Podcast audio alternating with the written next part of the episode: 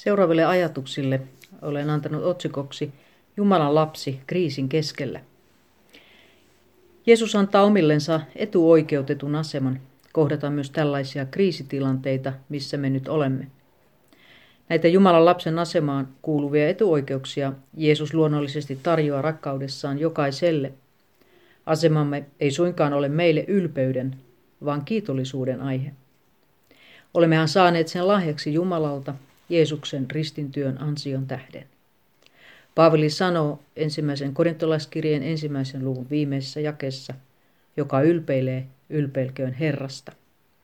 Tavoitelkaamme siis kaikessa nöyrää uskoa. Kuitenkin Jeesuksen pelastamina saamme levätä Jumalan lapseudessa.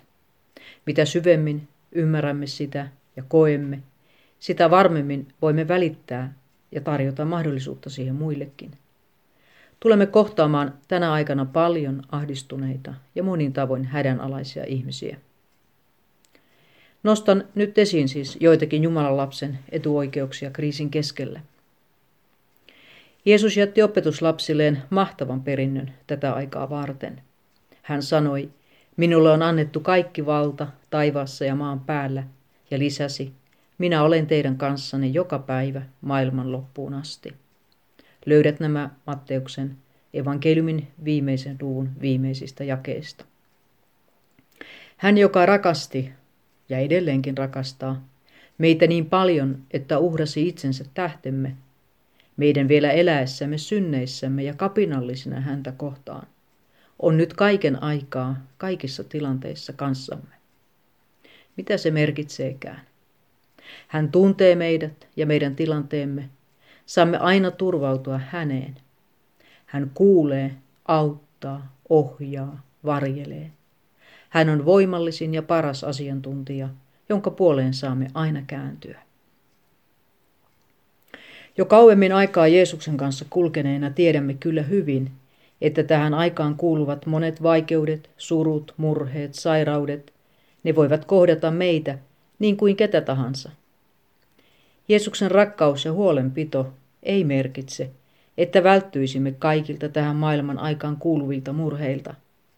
Niiden kohtaaminen ei merkitse hänen rakkautensa väistymistä elämässämme.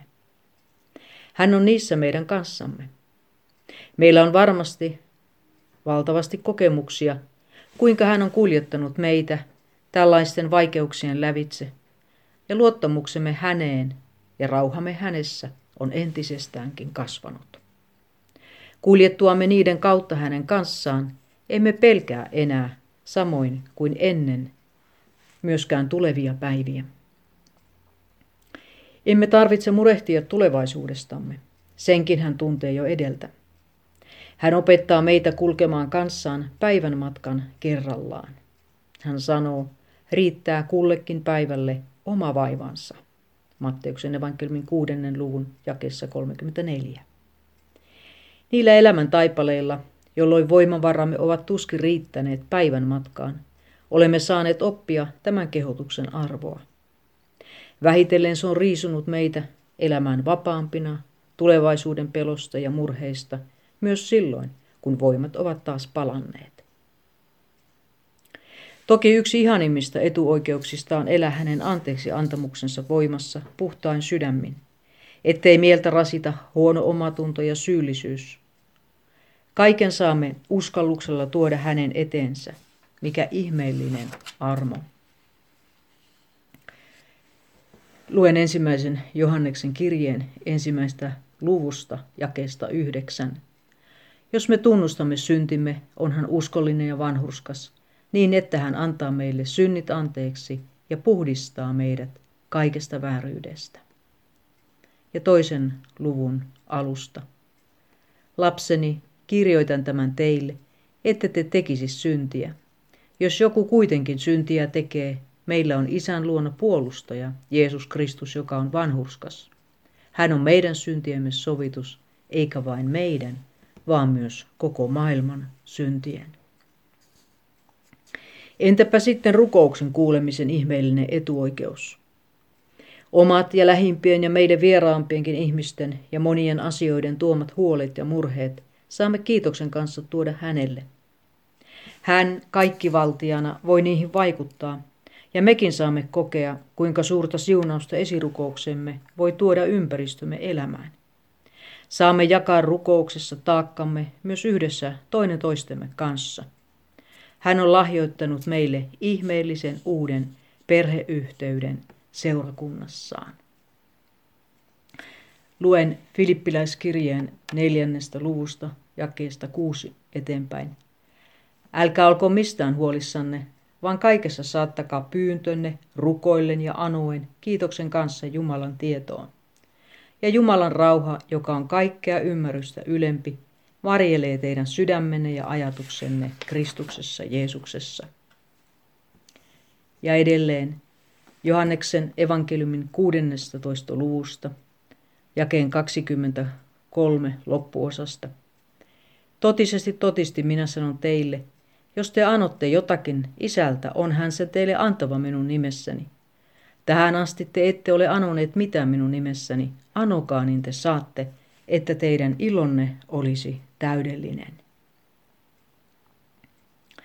Tämä kriisi on todella vakava. Moni joutuu sen keskellä pelkäämään jopa omaa tai läheisensä kuolemaa. Vain hän, joka on voittanut kuoleman vallan, pystyy sanomaan, minä olen ylösnousemus ja elämä. Joka uskoo minun se elää, vaikka olisi kuollut. Eikä yksikään, joka elää ja uskoo minun, ikinä kuole. Hänessä meillä on turva sekä elämässä että kuolemassa. Paras elämä tämän maailman ajan rasitteista vapaana on Jeesuksen kanssa hänen omillaan vielä edessä päin. Luen vielä Johanneksen evankeliumin 17. luvusta jakeen 24.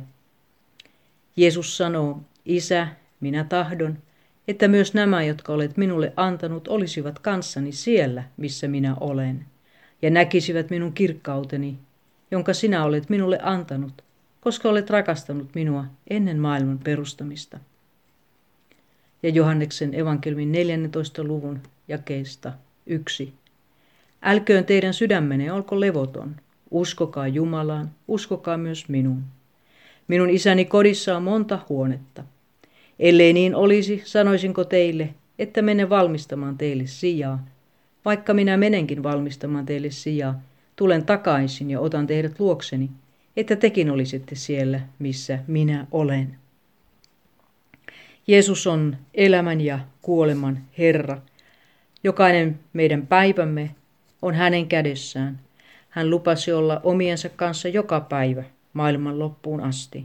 Hän tietää meidän aikamme, hänessä on meidän turvamme sekä tässä ajassa että tulevassa ajassa. Ole siunattu tämänkin kriisin keskellä.